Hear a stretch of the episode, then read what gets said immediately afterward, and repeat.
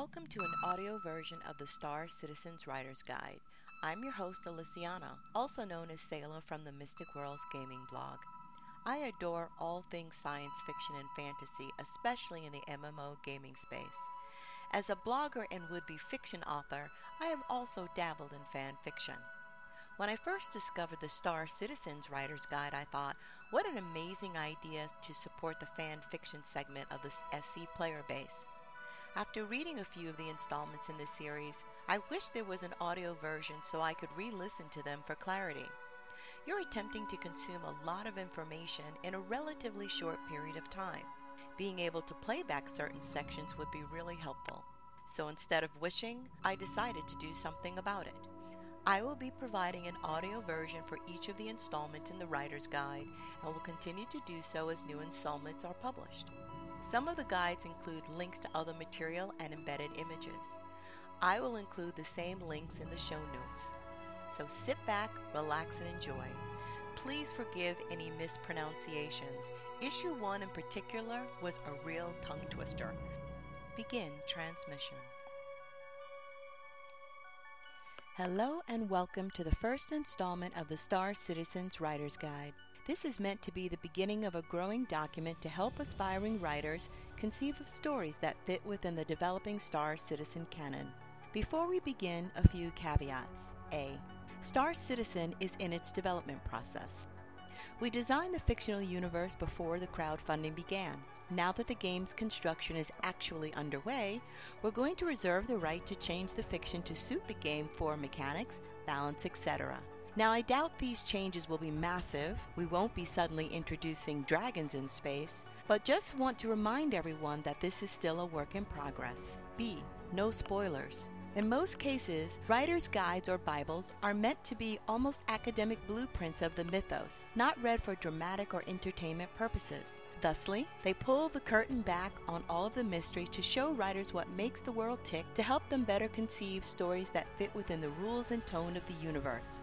As stated in Caveat A, we're still developing the universe, so there are still decisions being made, but also we want to create an experience for you, the fans, and the unveiling of information. So this document will grow and change, incorporating new facts after they are unveiled in the development process. C. Not for gameplay. This is strictly an explanation of the fiction around the game. While there will inevitably be aspects that cross over into game design, this isn't going to shed light on how to play the game. Also, here's how we'll construct these installments. First, we'll kick off with errata, addressing any lingering questions not covered in the previous week's entry. Second, we'll focus on the aspect of the universe, which will address comments and questions first. At the end, we'll address some specific fan questions that might not necessarily fall within the general topics. Let's get started. We're going to start tackling the most developed aspect of Star Citizen Universe, us. The UEE, United Empire of Earth. The next 900 years were a bumpy road for humanity. Technological advancements and breathless expansion met with the darkness of despot. Here is the unvarnished timeline bridging now, 2013, to 2942. Here is a link to the time capsule entries, which attempt to contextualize each event in the timeline. The timeline's intent. The original intent was to model humanity's future society to the waning days of the Roman Empire, specifically, that era where its resources were stretched too thin and a break was inevitable. It was also important to avoid moral clarity. We weren't trying to build the empire from Star Wars. This wasn't meant to be a civilization that we wanted everyone to cheer for its demise. Ideally, reactions would be divided. The government structure.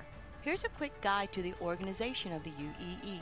Counseled by the High Secretary and High Advocate, the Imperator is the figurehead of the government, now bound to a single 10 year term limit.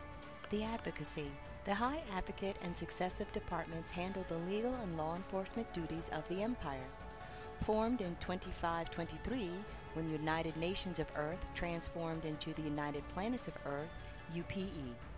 The advocacy was designed to be an inter-system police force under the High Advocate. During the fascist Messer era, the advocacy took on a darker role as the Imperator's secret police intelligence, and espionage agency. The extent of their actions are still unknown, but advocacy officials at the time were implicated in high profile assassinations, the apprehension and torture of non compliant elements in the populace, and propaganda mongers. When the imperator fell, they were reconstituted to their original purpose. While most planets were expected to police themselves, advocacy handled crimes that crossed planets and systems. Fugitives and even extra jurisdictional extractions advocacy agents were generally feared among the criminal community. They are well trained in pursuit and apprehension techniques, equal parts hotshot pilot and thorough investigator. Most advocacy agents operate alone, but teams of them can be dispatched for high profile targets or situations of implied violence. The real danger of an advocacy agent is what they represent. A criminal could kill a cop and could probably kill an agent under good circumstances, but they will just send another and another until they ghost him. While the advocacy does handle fugitives, they have been known to outsource to the Bounty Hunter Guild. The military. Technically, the Imperator is still the High General from when Messer ascended. The military is broken up into three divisions Navy, Army, and Marines. Army. If the Navy are the guardian angels and the Marines are the swords of righteousness, the UEE Army is the mortar that holds a civilization together. An ultra mechanized ground force, the Army is responsible for land based military options and keeps a watchful eye over primitive species on developing worlds. While it doesn't have the numbers of the Navy, the UEE Army is the oldest established branch of the military, founded in 2380 as part of the creation of the United Nations of Earth. The primary mission of the Army is to fight and win our empire's wars by providing prompt, sustained land dominance across the full range of military operations and spectrum of conflict in support of the combatant commanders. While the public has been enamored by mighty carriers and hotshot pilots of the Navy for the past few centuries, the UEE Army managed to briefly seize the public consciousness during the First Tevarin War, where just as many battles took place across shattered landscapes than did in space. Specifically, the Battle of Idaris IV, which became the largest turning point in the war, both strategically and to the public, thanks to the brilliant tactics of a young officer named Ivar Messer. Marines, first responders, the shock troops. The howl of their drop pods, nicknamed nails, screaming through the atmo is singularly unique and terrifying noise. There isn't a combat zone hot enough to scare off battle-hardened Marines. The Marines were initially kept under the umbrella of the Army's command structure. They weren't officially separated and formed as their own division until the end of the First Tevarin War the UPE felt that they needed a consolidated special operations force that commanded the best of both the Army and the Navy. Their focus and primary application became planetary invasion. Marine units are specialized to be weapons of warfare, nothing more. They don't handle diplomatic escorts or pull guard duty, they dust things. When the Imperator doesn't need them, the Marines sequester themselves to their planet bases on Corin, Killian system, and train for the next conflict that will require their services. Marine candidates are selected from the general pool of Army and Navy recruits. Their criterion for selection is unknown and inconsistent at best. Some speculate that this is intentional to cement the fact that you don't apply to be a Marine. The Navy, the largest branch and public face of the UEE military. The Navy is responsible for transportation of military resources, maintaining the borders, and waging military strikes throughout the UEE. Service members of the Navy are deployed in nearly every system of the Empire. In the early days of humanity's expanse into space, the Unified Navy primarily served as police force, patrolling the systems for damaged or broken down ships. Upon the discovery of the Banu, the government realized that the Navy needed to be repurposed as a military presence. The Navy's fleet began to swell as it was the most obvious visual representation of humanity's military strength. Fueled by the never ending stream of stories and vids of daring pilots, recruits flocked to the Navy station to sign up. Even before the draft of the First Tevarin War, the Navy's enlistment numbers had barely dipped. During the Messer era, the Navy, along with the rest of the UEE military, grew at an exponential rate, helping in the Imperator's mad dash for planets and systems. Structurally, the UEE Navy is formed around squadrons, which are assigned a carrier and a fluctuating number of support ships. An admiral is in charge of the carrier and the squadron, with wing commanders running multiple wings that operate at any given time. Recruits train in the shadow of the massive shipyards at the academics and boot camps on MacArthur and Killian systems. Legislative branch. In short, the High Secretary slash Senate branch deals with the infrastructure. They are the wing that houses all the departments, committees, etc. The Senate, how it works. The Senate is comprised of senators. Thank you, we came up with that one. Moving on. So there are a lot of systems under UEE control. Each system is comprised of a handful of planets. Some are terraformed for settling, some for resources, and some are useless rocks. When a planet reaches a certain population size or ascends to a certain level of influence, provides a unique or valuable ore, for example, it can petition for recognition by the government like achieving statehood. If successful, the planet is allowed to s- select a citizen to act as their representative in the Senate on Earth. The senator serves for five years and can serve multiple terms. Only the largest and most influential planets have multiple senators, Earth having the most at five. Diplomacy. Here's a list of the current civilizations and their diplomatic status with the UEE, as well as their general consensus around government regarding the species. Banu Protectorate. Our first contact. The Banu are generally pretty disorganized. Each of their planets is an independent world that operates its own specific type of government, which makes mass interaction a little difficult, but probably saved us from antagonizing the whole species during the Messer era. They just kept out of it.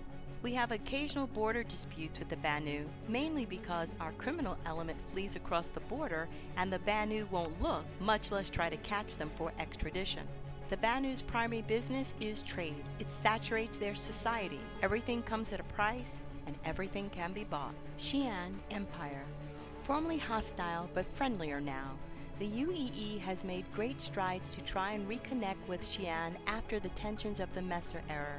Comparable to the United States Cold War with the Soviet Union, they were the boogeymen. As such, the UEE endorses healthy trade across the borders, but old habits die hard. While the UEE is diplomatically friendly, the Xi'an are a heavily armed and organized civilization with long lifespans. We aren't going to abandon our defenses. Vanduul. We don't. Humanity's entire relationship with the Vanduul has been mired in blood. They never attempted to contact the UEE in any capacity. The Vanduul themselves are nomadic, with fierce infighting between the various enclaves, so there isn't a consolidated government to make peace or war with. Every so often, a senator or diplomat will attempt to reach out to the Vanduul. If they're lucky, they can't find any. Most politicians just regard their entire Van Vanduul species as violent act of nature. They're just a certainty, like death and taxes, an ugly reality of space. Kr'Thak. Their existence was only discovered recently. The closest Kr'Thak controlled system lies on the other side of Xi'an Empire. We know very little about them. The Xi'an weren't keen to share, as the two civilizations have unresolved tension spawning from a multi century conflict called the Spirit Wars.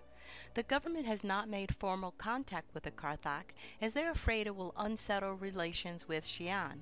That being said, there are undoubtedly plans of a more covert nature being tossed around, but nothing has been attempted as the Xi'an guard their borders with the Kr'Thak with a ruthless efficiency. The government as a character. When thinking of how the current UEE administration would react to a problem, it's better to think of it as a single entity and a political spectrum with bureaucracy and autocracy. The early UPE was mired deep in the bureaucracy side. Capitalizing on the public disgust with political stagnation was how Ivar Messer was able to consolidate power. Under the Messer era, the UEE then swung too far in the opposite direction, becoming the stereotypical ruthless fascist government that seized land, power, and might. When the Messer era collapsed, the UEE swung back, and by the game's start has ultimately settled in the middle. the government became fixated on making amends for the awfulness it committed for hundreds of years. The UEE is now a mixture of everything. There are good people doing good things, bad people doing bad things, and every combination in between. There are seasonal, politicos, idealist good doers, the palm greasers, and the crusaders. To use an acting term, the UEE's motivation is to make amends. Most of its behavior, from the Ark of the Synthworld, are simply extensions of that need. It's trying, too hard according to some, to appear progressive and totally not evil anymore. Seriously, we're really sorry about that, and we're better, trust us. Joking aside, the UEE is not insincere about this sentiment. It might just be going a little overboard. Due to the financial strain on the UEE, the unofficial motto for government and military operations has become do more with less, which creates an environment for corruption to flourish. It's also important to reiterate that diversity is good. This is not a simple black or white government i.e., empire equals evil, rebel alliance equals good.